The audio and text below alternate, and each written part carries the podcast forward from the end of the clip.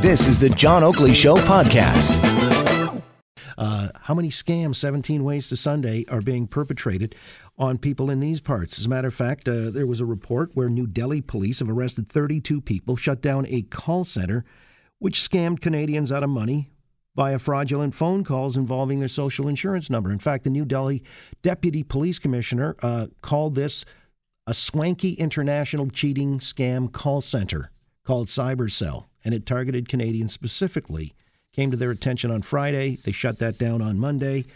It's just the tip of the iceberg when it comes to preying on particularly the vulnerable. What we need to know about all of these scams and how we can prevent being taken for a ride. Uh, we're joined on the line now by the senior RCMP intelligence, anal- intelligence analyst uh, with the Canadian Anti Fraud Center, Jeff Thomson. Jeff, good to have you on the Oakley Show. Good afternoon. Good afternoon. Thanks for having me. All right. Well, I guess uh, you're familiar with these kinds of operations that uh, are offshore and yet targeted to domestic folk here in this province of Ontario. They're targeting people around the world, unfortunately. But uh, yeah, we we, see, we we are getting a lot of calls on the uh, the Service Canada scams or the CRA scams. So so it's a very prolific scam right now. All right. What's the CRA scam? It's similar to the Service Canada. It's uh, essentially you're getting a call claiming to be the Canada Revenue Agency. You owe back taxes. Uh, if you don't pay right away, you're going to be arrested, charged, deported, uh, fined, etc. Right? So it's it's a scam that's extorting Canadians into into paying money. Now the calls are coming from, and in the case of the call center in New Delhi, uh, they're just dialing randomly, or do they have access to a data bank of phone numbers? Great question. You know, you know they, they do have robo dialers machines that are making these calls. These, these robo dialers can, can have lead lists programmed into them. They can be programmed to call, you know, from zero zero zero one right through to nine nine nine nine nine. Um, you know, so so it's a, a good question, and certainly the it's machines making the calls. All right, and so uh, if the robocall senses there's an answer, that's when a real live person at the other end decides to engage. Is that right? There's different types of machine dialing. Uh, so in, in, these particular cases, the current scam, the Service Canada scam that we're seeing, it's a, a robo dialer asking you to push one. And what so is that? An, it's an automated call. You're going to hear an automated voice, and, and, these automated voices are starting to sound more and more real. Um, but you know, it's an alarming message saying it's uh, Service Canada. Your SIN number has been implicated in fraud. Uh, you, you need to push one to speak to us immediately. And what does that prompt do?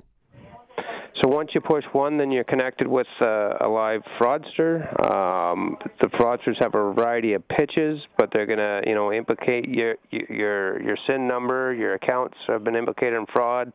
Uh, there could be a variety of twists. We need to, to confirm your personal information, where they ask you for your SIN number, date of birth, address, name, phone number, or or continue on, where they're to ask you to to go out and buy some gift cards or iTunes cards, uh, or or buy some bitcoins to to help protect your money. I see. Uh, and so it's really a fishing expedition. Basically, yeah, yeah. They're trying to harvest personal and financial information, or they're trying to get you to, to part with your hard-earned cash. I see. Uh, and what are the types of information that they can use in turn to uh, maybe access bank accounts, credit cards, so on and so forth? Well, I mean, once they have your personal information, that, that information can be used for the purposes of identity fraud, right? So, uh, if you know, if you applied for a credit card, you know you got to fill in an application with your name, your date of birth, your address, your phone number, and, and typically your SIN number is a key piece of information to open up financial accounts. All right. Uh, the other thing you were mentioning, and by the way, we're on the line now with Jeff Thomson, Senior RCMP Intelligence Analyst with the Canadian Anti Fraud Center.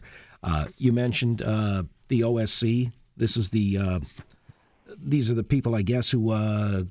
What is the OCS? Did I have that right again? I'm just looking mm. around. Yeah, uh, Service Canada, Service Canada. The o, the OPP is also showing up on call display as well right now.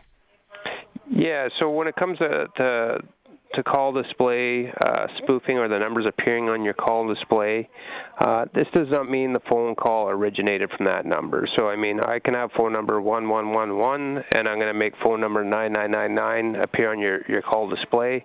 Uh, they're just manipulating the names and numbers that are appearing on the call display. It does not necessarily mean that's where the call originates from. Yeah, they've got sophisticated technology, I guess, to uh, really masquerade as somebody, some entity that they're not Can I ask because I've noticed a lot of times on my own call display, uh, there are numbers, but they're all together. Like there's no hyphenated number, or they're not separated. You know, the uh, first three digits from the next three, and then the the final four. Uh, but they're all run in a string, usually with a one preceding it. Uh, is that a tip off that this is potentially a fraudster? Yeah, I mean, I, what I say today is you can't trust call display. Certainly, um, that would be an indicator that it's a, a scam call. Uh, you know, based on uh, the CRT regula- regulations around telemarketing rules. Um, you know, so, it's certainly a good indicator that it's a, a fishy call. By the way, the CRTC is hoping to nip this in the bud. Do you think they'll be successful? I'm certainly hoping so. Uh, it's a work in progress. Uh, you know, we know that the fraudsters are good at adapting and leveraging new technologies, and um, uh, so so trying to find ways around uh, new laws and rules that, that we come up with. Um, but I'm certainly hopeful this will, will, have some impact.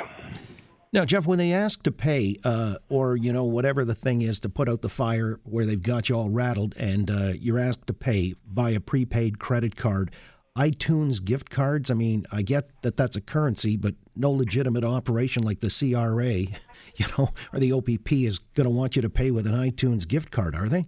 iTunes gift card, Google Play cards, Steam cards, or Bitcoins. I mean, no government agency, no uh, legitimate institution, bank, or um, you know, we're, we're, even seeing hydro extortion scams where they're asking people to go out and buy gift cards. Uh, you know, this it's just not going to happen. Is there anything that you can do, let's say, when you're engaged by one of these individuals, you can ask them a preemptive question that will tell you, tip them off uh, immediately? Is there anything that you would suggest people do? Hang up. I mean, oh. what we recommend is, is you, you don't entertain their calls. Uh, you know, there's there's key indicators. You know, it's an automated call. You push one. Uh, there's it's an alarming message. It's threatening in nature. They're very authoritative, claiming it's an agent. They're, they're claiming there's fraud on your SIN. Um, you know, they're asking you to buy gift cards or send money by Bitcoin. Just hang up. You know, I, gov- government agencies don't do this. I, I, my understanding is as well they threaten people. Yeah, absolutely. The the calls can certainly escalate. They can uh, they'll end up threatening you and and uh, uh, trying to get you uh, coerce you into to sending your money. I just got a call from New Zealand. I know nobody in New Zealand. Coincidentally, as we're speaking, it just lit up. I got a call from New Zealand. Uh, where are these places that these people are situated? I mean, that might not be New Zealand, might be New Delhi, but uh, as you said in the, the early statement, they're all over the world, aren't they? Yeah, I mean, uh, you know, we see the news about arrests in India, and this isn't the first arrest we've seen in, in India. But certainly, most frauds today, this is just you know one type of boiler room type fraud that we're seeing come out of India. Most frauds today are international in scope. Uh, you know, the fraudster is located in one country, targeting victims in another country, and the victims are sending their money to a third country. So, uh, it is a truly transnational crime. Yeah. Typically, what would happen to these fraudsters in India, for example, the 32 that were busted earlier this week? You know, I'm not familiar with Indian laws and, and what, what happens over there after they're arrested. Um, you know, so that's, that's not really something I can comment on. All right. I just wondered, you know, if it's like playing whack a mole, they'll just surface somewhere else and uh, the scams continue. Good to have you uh, weigh in this afternoon. Really a word to the wise. Just hang up. I guess that's the operative phrase. Just hang up. Jeff, thanks for your time. Thank you. You got it. Jeff Thomson again, Senior RCMP Intelligence Analyst with the Canadian Anti Fraud Centre. Seriously, got a call from New Zealand. What the hey? All right. Uh, that being said, but I did hang up, so there you go. I was listening to the dude. Thanks for listening to the John Oakley Show podcast. Be sure to rate, review, and subscribe for free at Apple Podcasts, Google Podcasts, and anywhere else you get your on demand audio.